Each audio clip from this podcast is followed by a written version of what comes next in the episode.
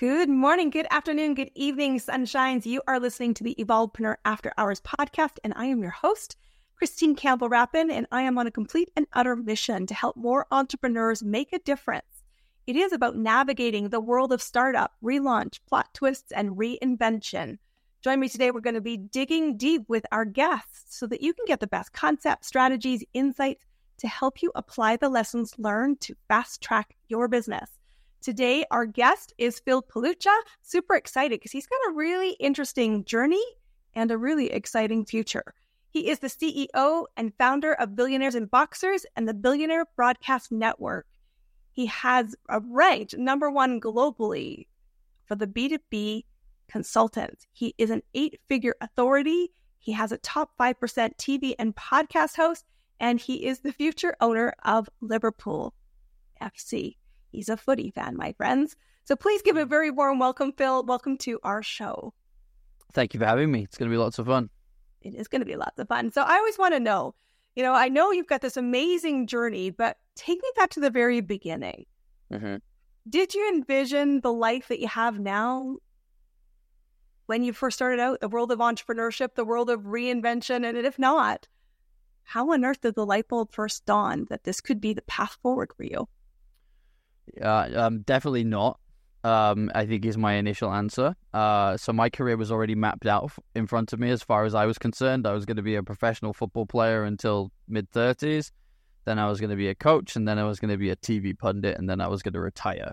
Um, that was my career mapped out for me. And then a injury in my late twenties, uh, sorry, my late teens, early twenties, had me medically retired.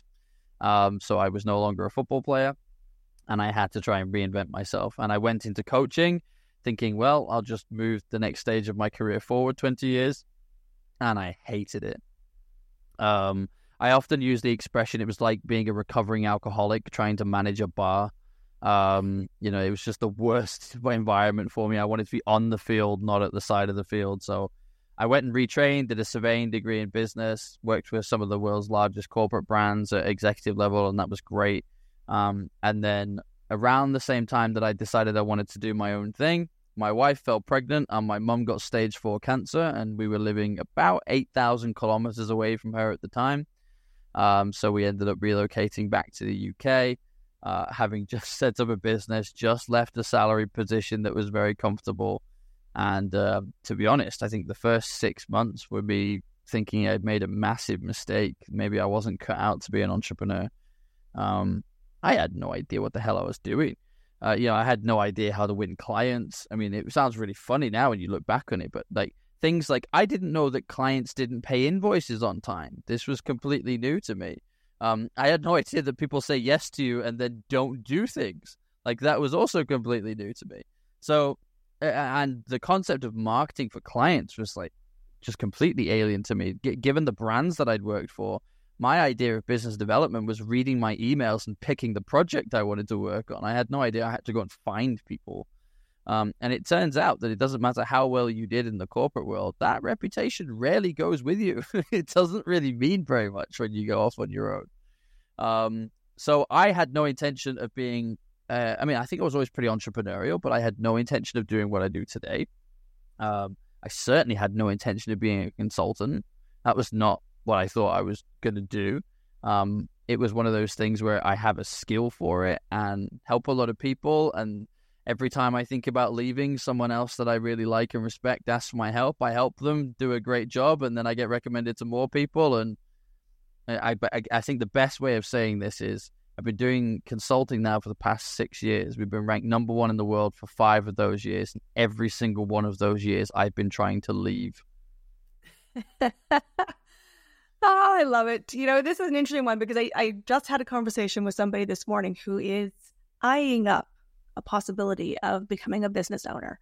And the terror of, I don't know, have any idea what I'm doing. I'm like, uh huh, mm. yeah, that's normal. Uh, yeah. Even when you think you anticipate it. And I think this is one of the biggest things. The light bulb does go on. Sometimes it's early in the journey, sometimes it's really late. Is your business will be built on strangers. You may oh, have yeah. great reputation as a footballer or as a business eh, you know, in the world of corporate. And you're right, it doesn't always translate because they said, I still respect you and admire you, but that doesn't mean I'm going to open my wallet as yeah. your client in this new capacity. So I appreciate your candor there because that is a good light bulb for our audience. Well, f- funny, funny story there. One of the big corporates that I'd worked for, um, they were having a problem after I'd left, and it was a problem in the department that I had previously ran globally. So, a CEO got in contact with me and said, I, I know you're a consultant now. Would you mind almost doing this in a consultant capacity? Like, come and help us fix the problem." So I was like, okay, well, this is weird because uh, essentially I've now just started working from home. I'm still going to get paid by the same company and do the same work with the same people, but why not? I get to be at home. And then um, the contract got sent to the human resources department, who rejected it. And they rejected it because they had a company policy internationally that said that you had to be in business for more than two years before they were allowed to engage with your services. So, despite the fact the CEO was like, it was his job, like he designed the department, they still wouldn't engage with me.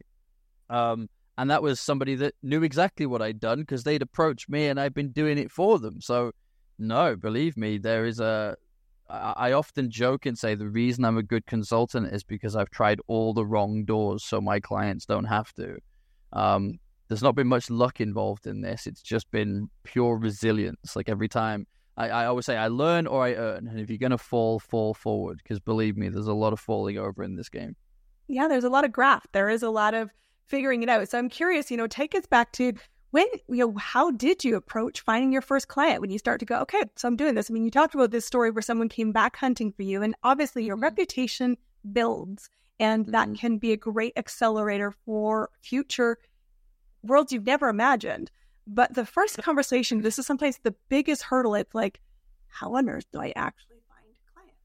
Yeah so so for me it was um it was going back to something I'd previously done. So um whilst being in the corporate world, my attachment to the world of sport, um well there was another one because I ran a coaching exchange program, but that's something separate. Um I had started, grown and sold two sports podcasts. And one of the things that I found phenomenal about sports podcasting was it was a VIP networking tool to network with anybody I wanted to. It was like a VIP backstage pass to networking.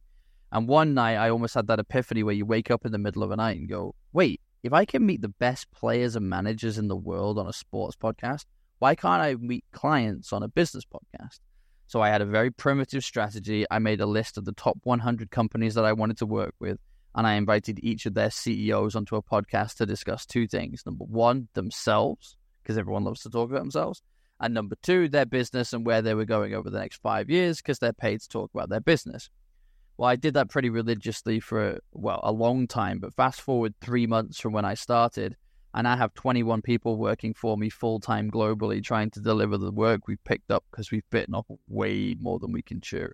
I mean, at, at one point, it was me and another firm in tender for a contract. They employ 10,000 people, and I employ six, and they lost it to me. Um, and I remember having this weird moment of, woohoo, that's great. Oh my God, how the hell do we deliver that?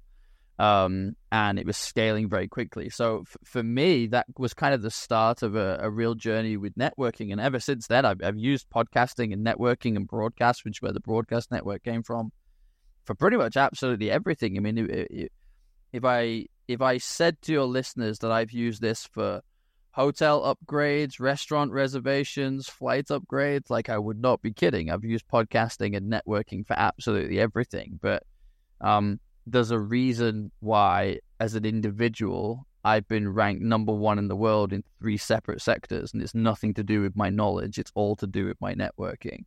Um, you know, they're saying it's not what you know, it's who you know. Mm-hmm. It's actually both. Um, if you don't know the right people, but you know the right things, you're your industry's best kept secret and you go broke.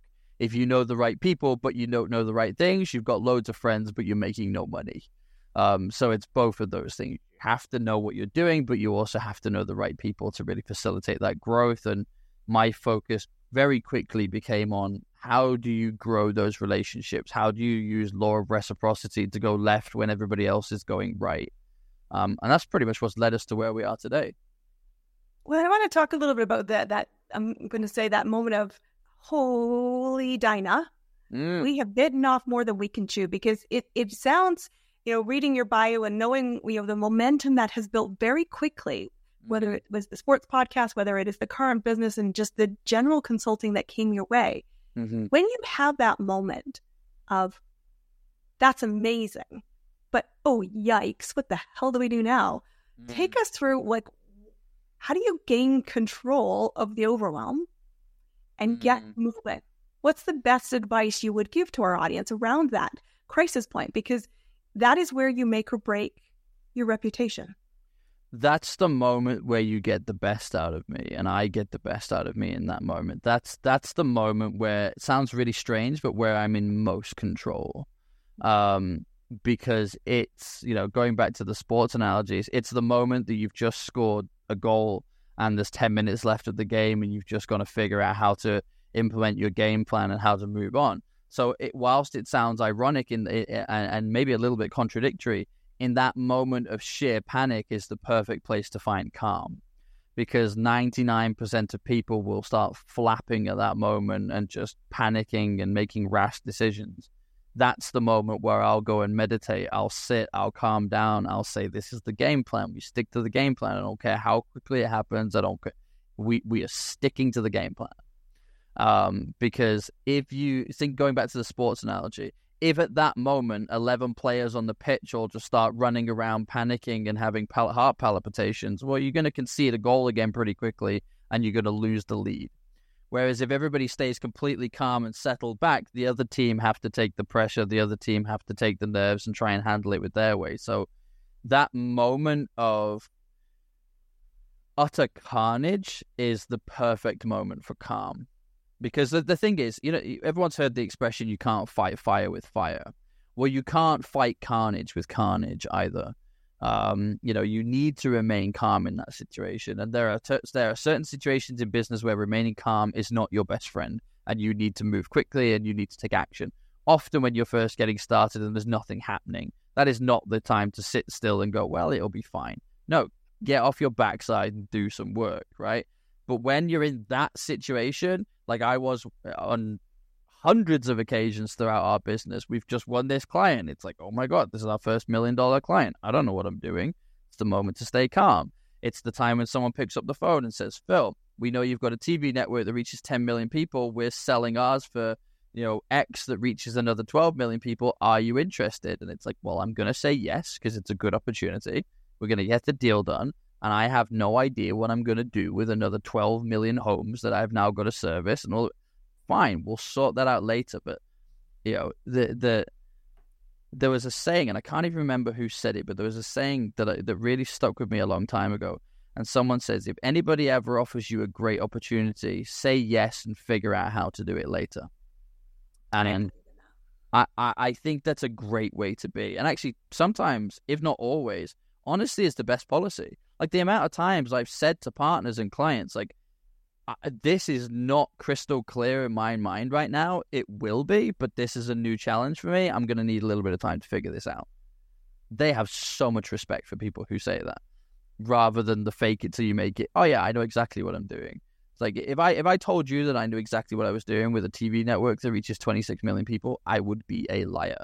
If I told you that I know exactly what I'm doing running a consultancy that hires 16 people across the world, I would be a liar. Absolutely. I don't. All I know, and it's the same with being number one in the world. I always say to my team, we're not number one in the world today. We were number one in the world yesterday. Today, we're still fighting for it. But we're going to fight for it by implementing the same game plan and doing the doing the things that work. There's a there's a great saying which is successful people repeat successful actions. Mm-hmm. And that's a mantra that we live by as a business. So I will try and find new ways of creating that success. But as a team, as a business, we are not rudderless. We are not directionless. We know where we're going. We know where we're heading, and we know the successful actions that we will take to get us there. Beyond that, we just deal with every crisis as it comes up and we embrace it. I think there is a great adage is, you know, have faith. And I love the the uh, recommendation, you know, play the game plan you had during the calmness yeah. storm. Because there is a, a, a real tendency to go, you know, it all has to change. And said, no, go back to foundations. Foundations are not sexy, but they are the difference maker for longevity. They are the difference for repeated success and they are reputation building and destroying. So I'm curious because you've had some periods where, you know, it sounds great, but you know, you've had some big bumps that changed your life. You had a health issue. Oh, for sure. And that really changed your focus because when you are a hands-on leader mm-hmm. where you're sitting to your team, we've got this, play the game. Use the playbook we have. We know we've got good foundations. We know what's made us successful. Start there, mm-hmm. build from there. But when you take, take yourself and sideline yourself unexpectedly, what did you learn about yourself and about how to lead through a hurdle like that? Um, firstly, what did I learn about leading? Um, so there were a couple of people who I thought were going to be with me for a long time who are no longer in my business. Um, because the second I was no longer there to watch them, they didn't behave in the way that I would have expected or wanted them to. But just as much as that was frustrating, there were people in my business who went above and beyond and did things that I never thought a they were capable of or b that they would want to do. And um, uh, it it really showed me that business is a team sport, and if you have a bad egg on the team, it has the ability to ruin everything. So as good as and talented as that player is, sometimes it's good to sell them. Sometimes it's good to get rid of them, get them out of the team. I would rather have a team of 11 players who are 5 out of 10 on talent but 10 out of 10 on attitude than have one player who's a 10 out of 10 player but a 5 out of 10 on attitude. Um, so that was a big one for me in terms of how I wanted to lead. It was it was just as much about the quality of people I had surrounding me as it was about the quality of my leadership. The second thing that I realized was about myself, and that was what that was I was a workaholic, and it hadn't really occurred to me until that point. Um, yeah, yeah. So I was working six days a week, twelve to fifteen hours a day, but because I love what I do, I didn't really see it as work. I was just kind of enjoying myself and having fun. And if I ever was not enjoying one side of my business, I'd go and spend time in the other side of my business. Um, and that was great. And I enjoyed that. I, you know, I, I see businesses winning and losing, just like in sports. And um, it's funny because uh, I, I often tell this to my team. I hate losing more than I love winning. Um, the feeling of winning is great. The feeling of losing is horrific. So I do everything I can to avoid losing as opposed to doing everything I can to win. Um, and as a result, it, it really had me having to reflect on everything that was going on in my life. And I think the, the main takeaways from this were when my illness first happened, I remember really distinctly thinking, this is the worst thing that's ever happened to me. You know, how could this happen to me? Why me? Almost like shaking your fist at the sky, like, why, God, why? Um, now I think it was the best thing that ever happened to me. Um, you know, I'm I have a better relationship with my wife because of this. I have a better relationship with my kids because of this. I work two to three days a week. Um, I am off more than I'm in. Business has never been more profitable and more successful. Clients have never been happier because I'm when I am with them, I'm able to give them 110% of me rather than the 30% that's left in the tank because I'm burning the candle at both ends. Um, so actually, everything has improved as a result of this. And I hear a lot of people with this illness say, you know, I'll come back to the way I was before. I will get there. I have no interest in that. You know, for me, I'm coming back fitter, faster, stronger because a, lo- a lot of the changes that I've made in my life have made me a healthier individual than I was before I fell ill. So it was a great time of reflection for me. I'm not going to classify it as a near death experience, although I came close on a couple of occasions. Um, I don't think it's anything as, as scary as that. I don't think I was ever as close to death as I felt. Um, but there was a real fear of what if I never get back? What if this is it now? What if I always feel this way? And that was scary and made me reassess everything that was important. And one of the things that happened as as a business because of that was, as you know, I came from sport and I was doing some business consulting work within sport. And I I was like, I'm not doing enough within sport. I love sport. I need to be doing more in the business of sport because I talk about the business of sport and the sport of business.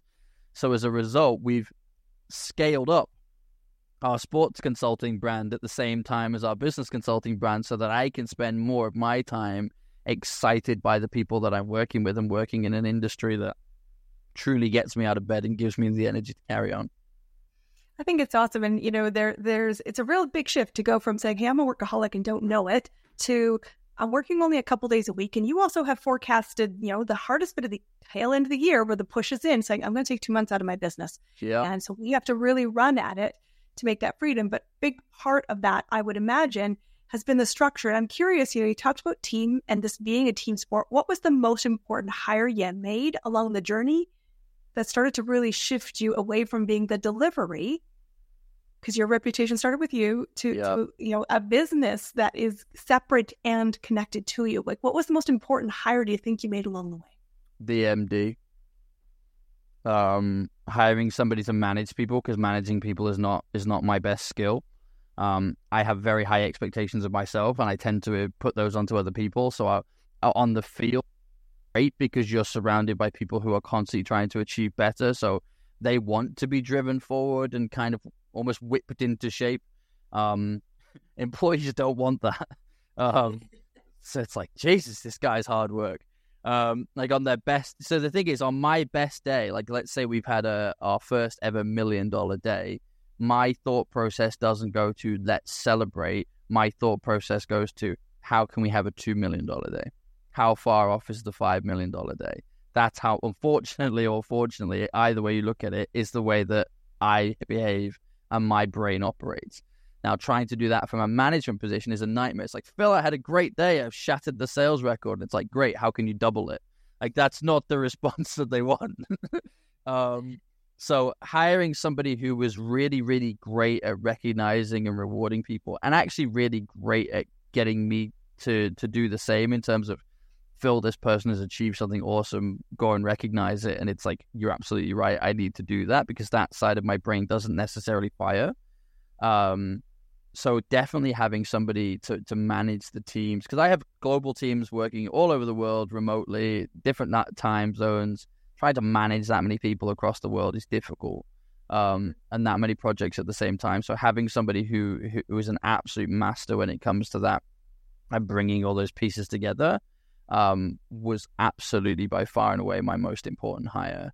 Um, outside of that, I would probably say it's my creative director, a guy called Andy. Um, Andy is the person who can systemize and implement what's going on in my head. Um, he describes it as actioning my genius, which I think is a really nice way of putting it. Because I'll go, "Ooh, we should do this," and it's like, "Great," but that requires systems and people and processes, and let's let's take the steps to get on with it. Um, whereas my head will halfway through planning what we're going to do with that has already moved on to the next idea, so I'm not the person to action it. Um, and I recognize that about myself. So I think that's that's why I, when I say business is a team sport, you know, I, I was a winger in football, so my job was to run down the wing and put the ball in the box. I wasn't great at defending. I wasn't particularly a good midfielder at winning the ball back, and I could score goals, but not as many as you'd like, right?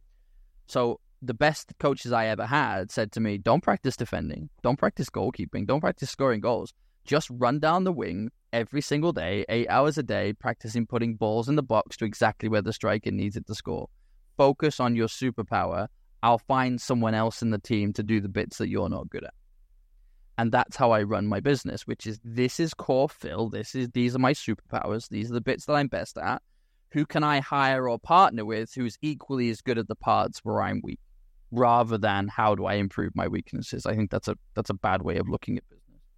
Yeah, and it can slow down your acceleration for sure because there are natural strengths. You have to have an understanding of how the pieces connect, but you don't have to have the expert status in every single segment of the engine to be effective. So I'm curious, you know, cast the vision to me. I know you've got this very big expansion on your horizon, and you've got a whole bunch of new things that are going to explosively expand your reach.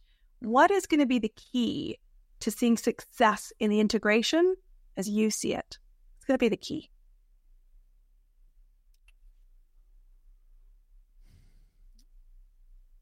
I think it comes down to the overall mission, right? Because I think if everybody's on board with the mission, then we're all heading in the same direction, even if we're taking different actions and different routes to get there. Um, I think if we differ on what the mission is, then we're now we're heading off in separate directions, and it's no longer a business. It's just a jumble of people heading off in their own direction, and that's difficult. So, for me, it's far more important to and not necessarily bring in the right businesses or the right people who have the perfect skill set or know exactly what they're doing at that particular moment, but bring in people that share the same vision and the same mission that I do about wanting to empower the emerging markets, about being very David versus Goliath and championing the underdog. Um, you know, ab- about wanting to revolutionize the the rules for legacy creation. This, provided we're all heading in the right direction for that, I think that's that's been the key to success so far. And as I said earlier, you know, um, successful people repeat successful actions. So until that strategy no longer works, I will keep implementing it. So, guys, you really got to tee up alignment, and not that's not a one-time thing as a leader. This is a really important one. You talk about successfully repeating habits, getting the team to see the vision, catch the vision, believe in the vision, live the vision is ultimately what will accelerate the growth in your business. It's been super fun to have you as our guest. Guys, this is a wrap of another episode of the Evolvepreneur After Hours podcast. Before you go, a couple of things. Number one, if you loved this episode, we'd love you to give it a five star review and consider if you are an entrepreneur being a guest on our show. Be sure to subscribe for future episodes. And we want you to know that if today you're an entrepreneur, go take action on your dreams. The world awaits, and you must lead from the front. Guys, we will see you on our next episode. Thanks very much, Phil. Thank you so much.